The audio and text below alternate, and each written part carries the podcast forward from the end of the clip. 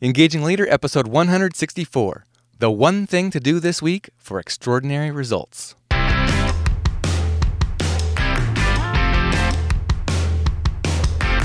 Does your leadership inspire trust, passion, and action? Welcome to the Engaging Leader Podcast with Jesse Lahey, consultant, writer, and speaker. Jesse has helped executives engage hundreds of thousands of people. Join us now for principles to communicate, engage, and lead with greater impact. Welcome to the show, Engagers. What's the one thing you can do this week such that by doing it, everything else would be easier or unnecessary? What a powerful question. It's one that I've been wrestling with over the past week as I've started reading the book The One Thing The Surprisingly Simple Truth Behind Extraordinary Results. This book is one that has been recommended to me several times that I've heard very successful people comment on this book, quote this book over the past year, and I finally put it on my list, bought the book, and was just waiting for the right time to dig into it. And that time is now. And I decided to, instead of just tearing through the book, to take it one week at a time. There's 16 chapters in the book. I'm sorry, there are 18 chapters in the book. And I decided to force myself to methodically put each chapter into practice. And they're very short chapters. I actually don't know if I'll be able to wait a, whole week in between, but so far I'm doing that. And I thought you might find it helpful too to join me on that journey. There's so many books, so little time, and especially time to really work through a book and talk to people about it, um, have some back and forth. So, if you are interested in either picking up the book yourself and joining with me in this journey, or just listening to the podcast as I briefly summarize the chapters and uh, how I'm putting it into practice. At the same time, I've also my my dad is working through the book together, and so he and I are actually spending a whole hour every week talking through the chapters, challenging each other, asking questions, and exploring with each other, essentially coaching each other on how to put this into practice. It's a very powerful book. Briefly, I want to just tell you that the author is Gary Keller. He's the founder and chairman of the board for Keller Williams Realty, which is the world's largest real estate franchise by agent count. He's uh, somebody I'd actually already been paying attention to ever since, uh, even before I heard about this book. Uh, it's a very quickly growing company, uh, and Gary has led uh, Keller Williams to 30 consecutive years of growth and profitability. So he's not just an author or a consultant or a college professor, as good as those roles are, whenever there's a, an actual CEO or company founder that writes a book that I can learn from as a leader, uh, I'm very, very interested in that. And this is a very powerful book and a very short book. So, what's not to like about it? So, the first chapter is simply called The One Thing. And it, I think, boils down to this question to ask yourself What's the one thing you can do? And I throw in this week because it forces us to get very clear on our actual day to day work. We tend to think in terms of um, weeks what did I get done this week? You can get frustrated by what you did or didn't get done in a day, but I think true progress often in the business world is is measured in our heads anyway by what did we do this week. And it's also how in the book uh, Gary, when he talks, uh, tells a story of the early days of his of his company and leading leading the team, that um, he would ask. He had these weekly uh, coaching meetings with his direct reports, one on ones, if you will, and uh, was but it wasn't just touching base on different projects. It was actual coaching them, and uh, he discovered that over time as as you can imagine, you'd get done to the end of one of those conversations, and they would summarize. Okay, so what are you going to do this week? And there would be five things. Okay, so next week let's get back together, and you tell me about the five things that you committed to doing. And that just what he found uh, repeatedly was, especially over time, people were not getting anywhere close to those five things done. It was they were just being scattered, and often they didn't get any of those done. And so he would shorten it, like, okay, this week um, let's just focus on three things, okay? And uh, maybe at first they would get two or three of them done, but over time it, the weeks were not being effective. So he eventually got at the question. He started ending each of those coaching sessions with this question. It's the one I asked at the top of the of this episode. What's the one thing you can do this week such that by doing it, everything else would be easier or unnecessary? There's a lot wrapped up in that question, but one is this question of can you focus on one thing at a time? And Gary maintains that behind every successful person is their one thing. No matter how success is measured, personal or professional, only the ability to dismiss distractions and concentrate on your one thing stands between you and your goals. So I want to break that down into two parts. There's this the first half of the question is is what's one thing? And so I think we need to decide do we believe that that's really important just to focus on one thing. And secondly, everything else being easier or unnecessary. And I want to break that down as well. So first of all, one thing. Longtime listeners know that I like to quote this information from research provided by Franklin Covey. And they found if you aim for one to three goals, you'll achieve one to three of them. If you aim for four to 10 goals, guess how many goals you'll achieve? Only one to two, according to the, the statistics and the research. So you're actually going backwards if you set more than three goals.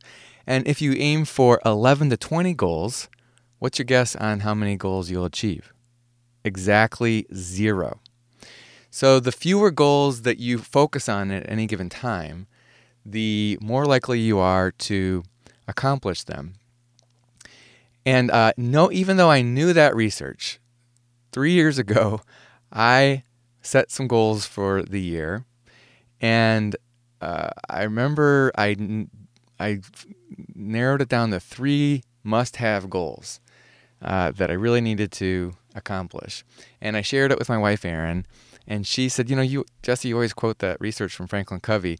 Is it a little bit risky that um, you're shooting for three? I mean, and I said, well, you know, they say if you aim for one to three goals, you'll achieve one to three of them. And but you know, the writing on the, is on the wall already. At three, you're already spreading yourself a bit thin.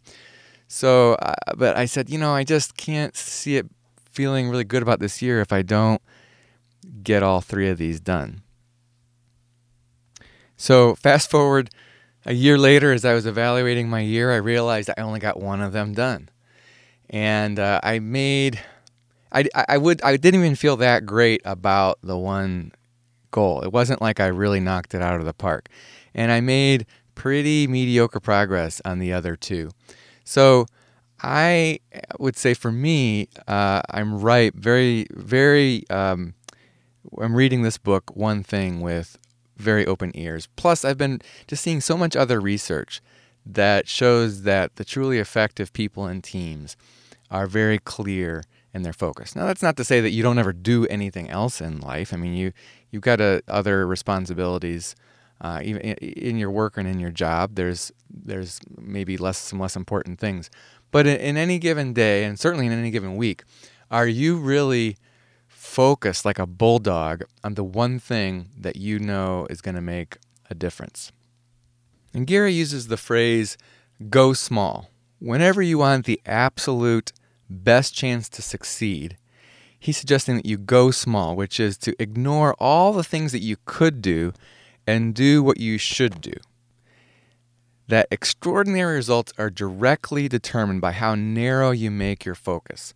So, obviously, you could go overboard and, and have a focus so narrow that it's almost impossible not to hit it, and maybe it wouldn't even be a a big goal, big enough uh, goal to you. That's kind of the why you get to the, the second part of that question um, to make sure it's a, it's the right one thing to be shooting for. But if you want the best chance of being successful, focus on one thing. Go small. Have a very narrow focus.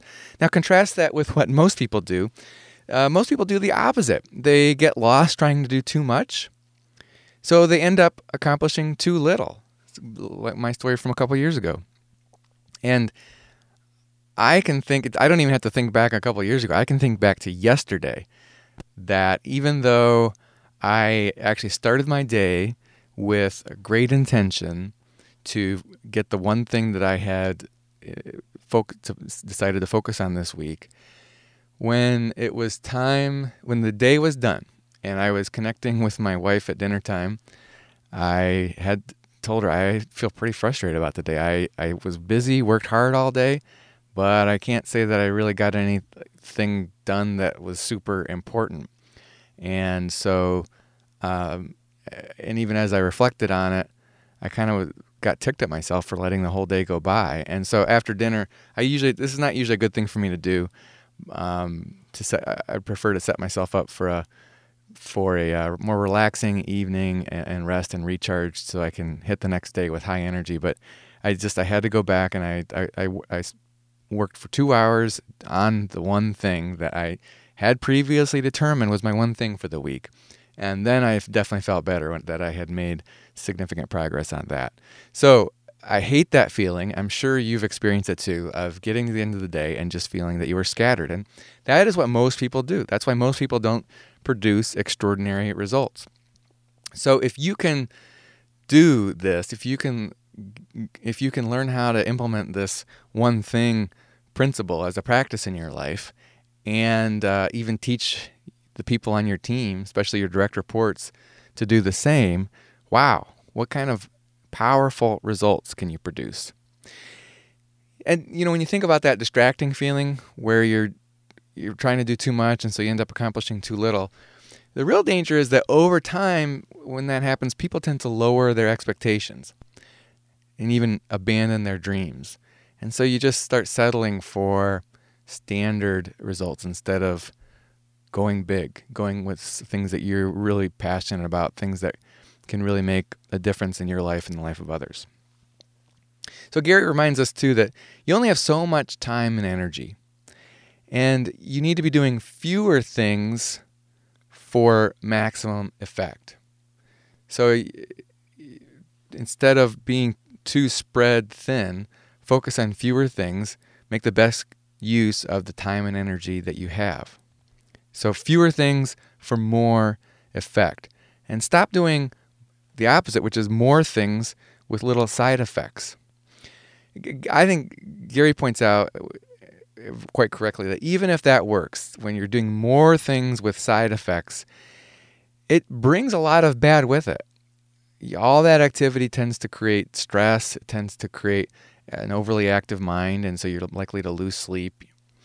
Uh, you're more likely to have a, a poor diet, no exercise, and missed moments with family and friends. You're just juggling too many balls.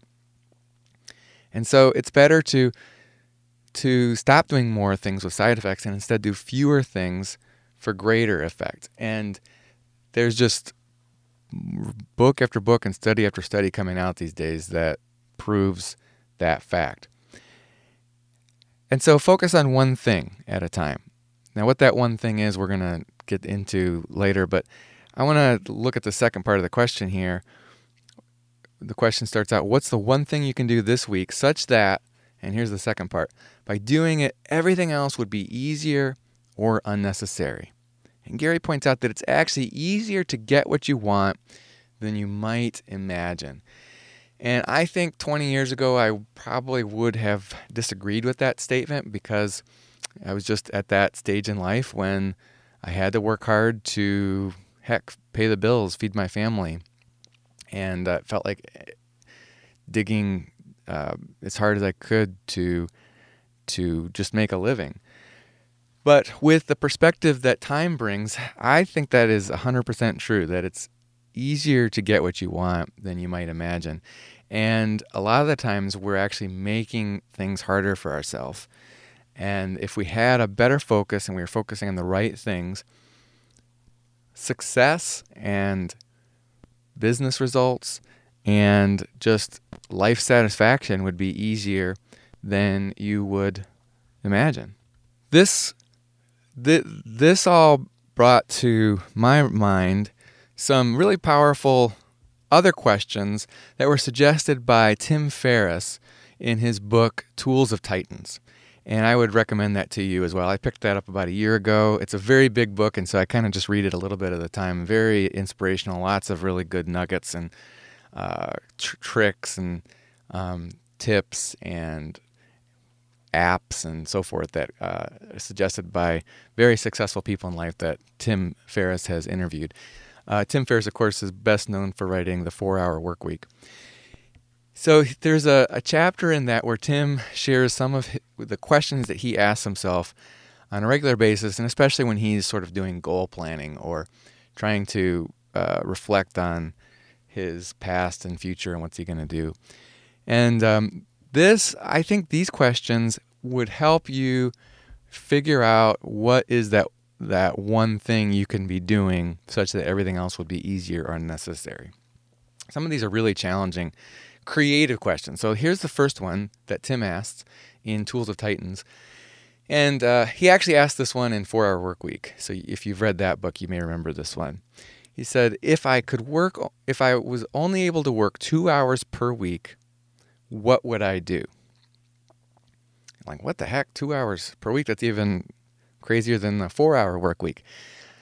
But just imagine yourself uh, if, if you had, let's say you had a health condition that uh, actually only allowed you to work two hours per week, but you had to do something to make a living, to keep your company successful or, or whatever, what would you do? And it sounds crazy, but I have to tell you, I asked myself that question uh, a few times, and I did it again at the beginning of this past year. And it caused me to then look at the, I sort of did an 80 20 analysis you know, what are the 20% of the efforts that I'm doing that are bringing about 80% of the results? What are the what are those really good things that I really should be focusing my time on? And conversely, what's the uh, what's the the the 20% of my work that's causing 80% of my problems or um, you know, what things can I cut out? Can I eliminate 20, at least 20% that really isn't adding that much value or that I could delegate to somebody else? I could either eliminate it or automate it or delegate it. And it was hard to see clearly until I asked myself that question man, if I really only could work two hours a week, obviously I would need to focus on these things and I would have to find some other way to get those things done or just let them not happen at all. So it's a really tough but insightful question to ask yourself. Second question What if I could only subtract to solve questions, uh, to solve problems. What if I could only subtract to solve problems? So another way to look at that is what should we what should I simplify? Or what should I put on my not to do list? And this was where this past week when I was deciding what was my one thing that I should be focusing on this week, it was actually something to get off of my to do list. And I actually even felt a little bit sheepish bringing that up with my dad, but I said, you know, there, eh, there's a, a, a board that I'm on that's a not for profit. I have a significant leadership role on this board, and I still love what the organization is doing. I believe in it. But for the past year now, and I've been on a number of years, but for the past a full year, I just haven't had uh, the, the passion about the my particular role, the work I'm doing. And in my quiet times in the morning when I'm reflecting and praying, it just comes up like I really think it's probably time for me to leave the, the board. I'm not sure I'm doing anybody a favor by staying on it.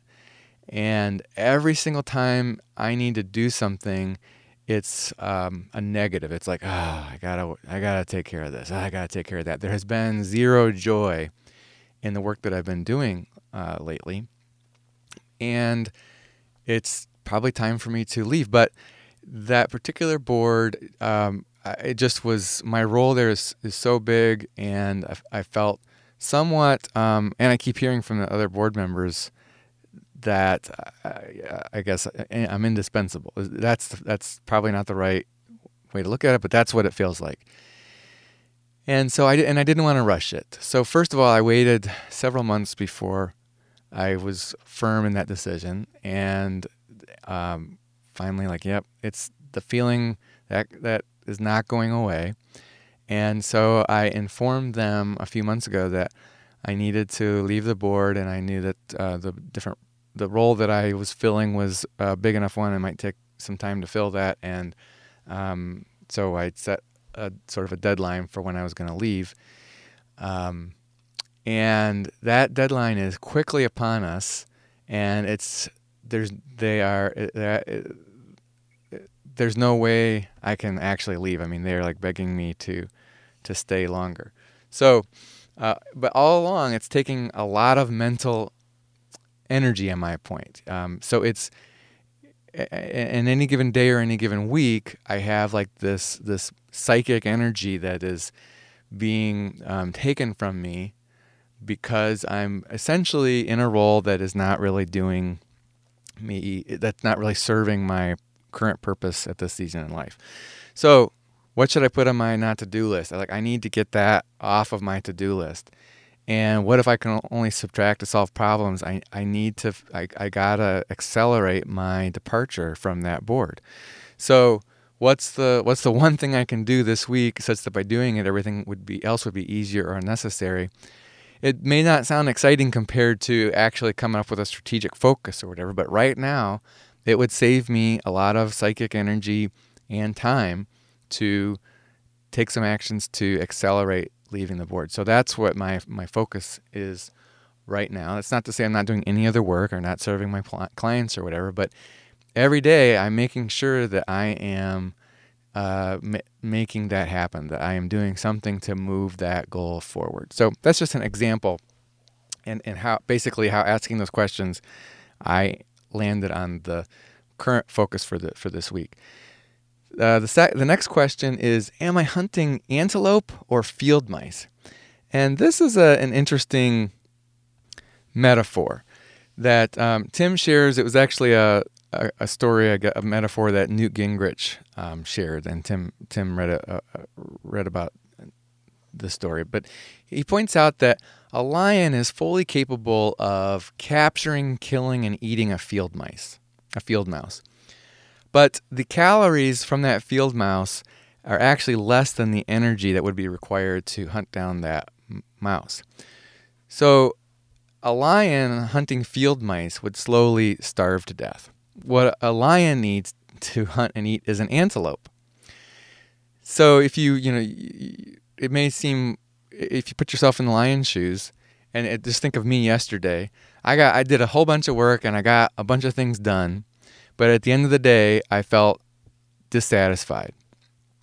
And it's like that lion. I was like, I was that lion hunting field mice all day long. Hey, got another one.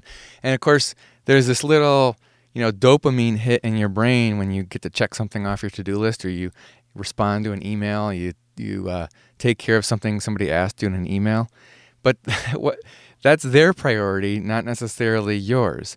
And so you get to the end of the day, and guess what? You're starving to death. You, are you're, you're consuming more energy than you actually uh, than results that you actually produced. So at the end of the day, ask yourself: Did I spend today chasing mice or hunting antelope? And you want to make sure that you, the one thing is helping you hunt antelope. Another question is look at your to do list. This is very similar to the question we're getting from the One Thing book. Eh, look at your to-do list on any given day. And I don't know about you, but I often uh, today I look at my to-do list and I have uh, looks like at least 10 things on here. Kind of crazy. But what's the one thing? Look at that to-do list and ask yourself, which one of these would render all the rest either easier or completely irrelevant? And if you don't have one on your list, then you need to think one of those up because there's something that you could do today that might re- render all the rest either easier or completely irrelevant. Because, as Gary says, your success is actually easier than you might imagine. And the last question to ask yourself, suggested by Tim Ferriss, is what would this look like if it were easy? What would this look like if you were if it were easy? And he says that if you're stressed, stretched thin, or overworked, it's usually because you're over complicating something or failing to take the simple or easy path. And uh, this just actually came up in that very same uh, nonprofit where um, we re- were pretty quickly coming to the realization that uh, the bookkeeping process that we that has kind of grown over the years there is way overcomplicated. It's taking the bookkeeper way too long. It's it's uh, probably silly for an organization of that size to have that much time on bookkeeping, and it's making it difficult to staff that role. And so somehow we're overcomplicating it. We're failing to take the simple or easy path. And uh, I I personally have um, you know the whole continuous improvement and lean movement is all about taking a look at things and finding the simpler way, eliminating steps, finding um, d- eliminating the waste from from any given process. And they keep finding over and over again that basically something like 95% of any given process is actually waste. It's not actually adding value. And so if you take time to analyze that process, you can usually pretty easily eliminate 50% of the waste in in one uh, pass through that one analysis and one reworking of the process. And uh, I, I found that just in my own accounting and bookkeeping. Um, it was it was just over a year ago. I, I I took a step back and I said, you know, I think I've got my own accounting and bookkeeping way too complicated, and I am gonna.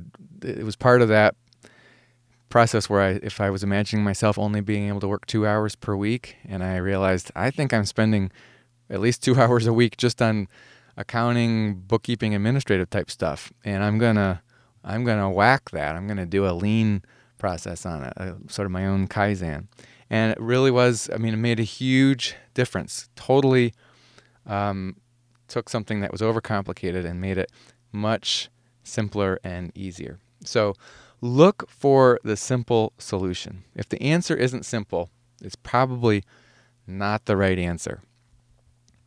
And so I can remember about a year ago when my one thing for a period of time was to to do a hard analysis of that accounting process and it totally answered that question what's the one thing i could do that would render all the rest either easier or completely irrelevant i mean doing that shortened my to-do list in a big way. So not that every single question that we ask is going to be the right question to help you but when you are when you think about your week this coming week what's the one thing you can do such that by doing it everything else would be easier or unnecessary? And as we go through this book we'll we'll dig into sort of what's your big one thing like longer term but for right now i found it really helpful just to focus on this week. What can you do that would be eh, just a, a big step toward extraordinary results think about it for yourself focus on it and start encouraging your team to have a narrower focus and make sure you're not being part of their problem by distracting them with changing priorities and too many priorities every day.